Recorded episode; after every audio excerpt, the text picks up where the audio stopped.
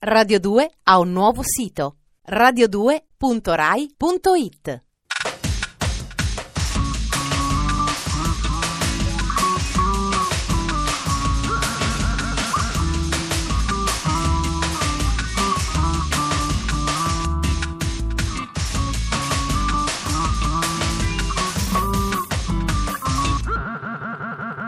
Dispenser. Bentornati a Dispenser, la trasmissione radiofonica preferita dallo stregatto astratto, dal leprotto bisestile, dal cappellaio matto. Per Dispenser e solo per Dispenser, anche il bianconiglio, sempre in ritardo, si ferma 13 minuti ad ascoltare quello che abbiamo da dirgli. Rispettiamo la sua fretta e andiamo a incominciare subito. Sommario.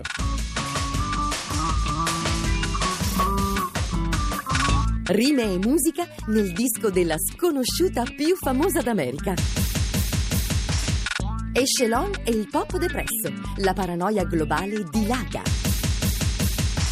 Uscirà fra quasi un anno, ma è già mania. Arriva il re del fantasy. A Filadelfia c'è una nuova scena musicale molto vivace, da cui deriva quasi interamente il filone del New Soul, che riprende in chiave moderna l'essenza profonda della musica nera, cioè semplicemente l'anima. I governatori di questa nuova ondata della città della Costituzione americana sono i Da Roots. La loro musa preferita, Jill Scott, da sconosciuta poetessa di culto, è ormai diventata un autentico punto di riferimento.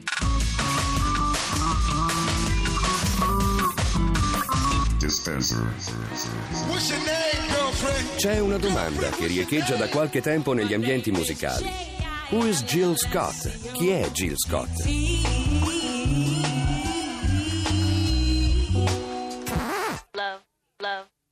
Bene, cominciamo con le presentazioni. Jill Scott è una giovane soul singer afroamericana e una poetessa hip hop, ma soprattutto Jill è una donna che parla d'amore. Ma facciamo un piccolo salto indietro. Tutti quanti vi ricorderete di You Got Me, il pluridecorato singolo che rese famoso in tutto il mondo il gruppo hip hop The Roots.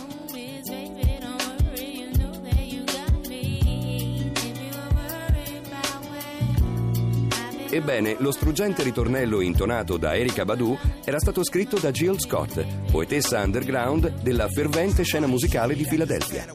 I Da Roots, suoi conterranei, volevano che fosse lei a cantare il pezzo, ma la casa discografica ha preteso un nome famoso, dal momento che nessuno conosceva quella certa signorina Scott. Fortunatamente la nostra Jill non si lascia scoraggiare, cerca una piccola etichetta e dopo due anni di lavoro pubblica il suo primo album intitolato per l'appunto Who is Jill Scott? Words and Sounds, volume primo.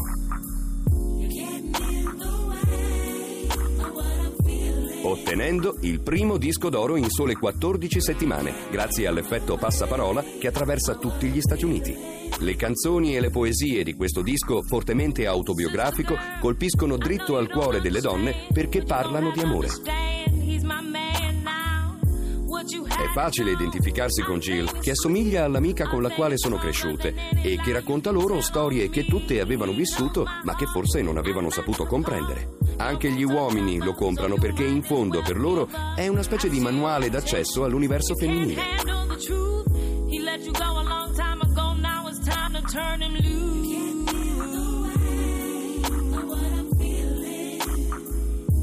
You're getting in my way.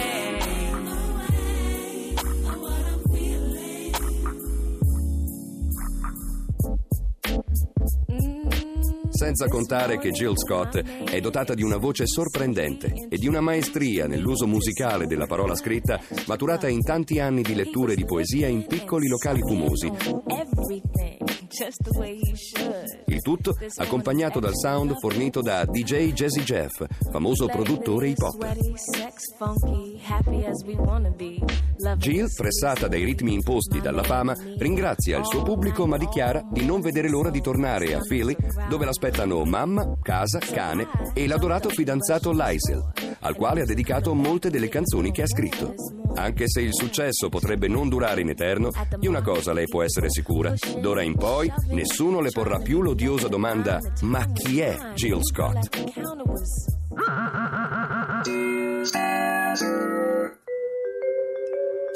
Dunque, è saltata fuori questa storia di Echelon, che sarebbe un megacomputerone centrale di controllo globale, che si occupa delle nostre comunicazioni. Ti Tipo che c'è una macchina che sta in allerta mentre noi parliamo dei fatti nostri al telefono e aspetta che uno pronunci delle parole chiave, tipo bomba, rivoluzione, droga, cose del genere. A quel punto segnala la cosa a qualcun altro e alla fine se sei un terrorista in questo modo ti scoprono. Io per non saperne leggere né scrivere ogni tanto sono al telefono con i miei amici e le dico di fila, tipo ambasciata, attentato, morte, rivoluzione, droga, pedofilia. Vi consiglio di fare lo stesso per sconfiggere Echelon e soprattutto la paranoia. Parachutes dei Coldplay, il disco triste più venduto degli ultimi anni. Sentiamo una canzone che parla proprio di agenti pronti a colpire nel buio e si intitola Spies.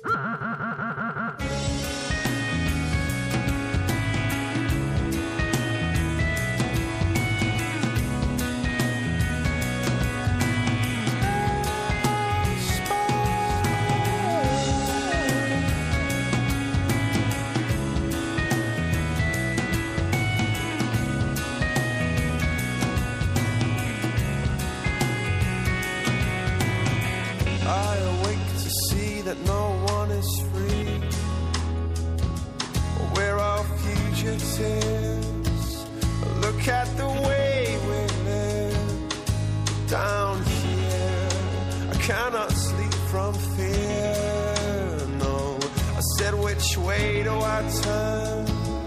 Oh, I forget everything I learned. The spies came out of the water.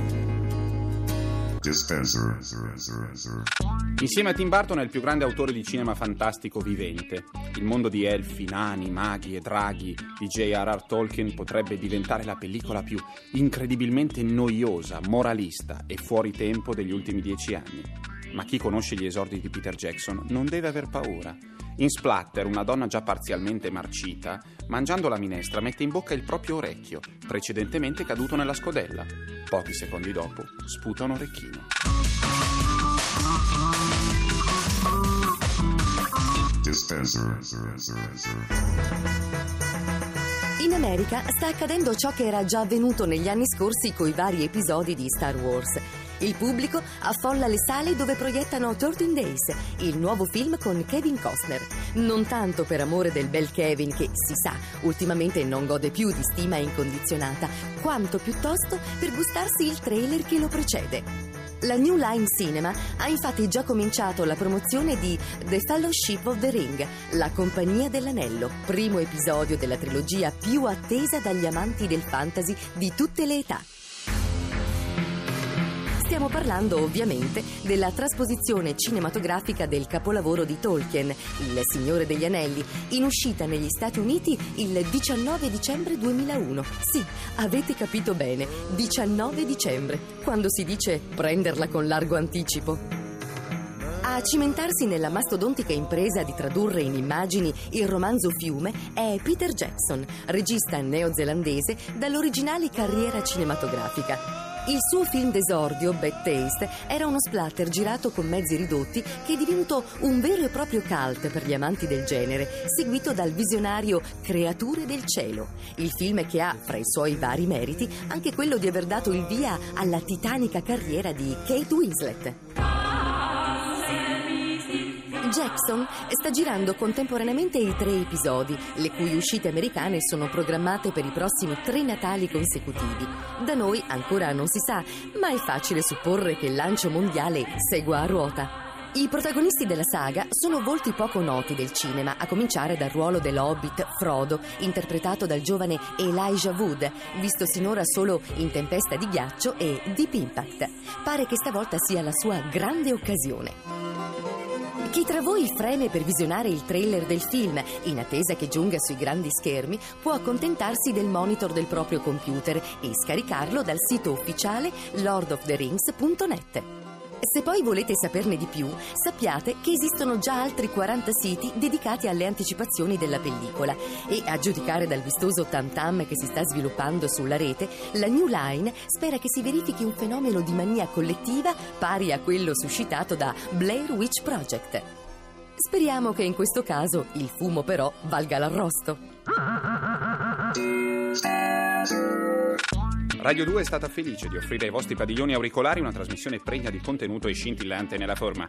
Se dopo cena volete passare qualche minuto nel paese delle meraviglie di Dispenser, oltre lo specchio della società dei consumi, beh, siete i benvenuti. A domani 20.37 Radio 2. Da Ferrato, vagoni di stima personale e una bottiglietta con scritto sopra Bevimi. Dispenser è un programma di Giorgio Bozzo, condotto da Ferrato, scritto dalla Gigi, Matteo Bibianchi e Alberto Forni. Radio 2 ha un nuovo sito radio2.rai.it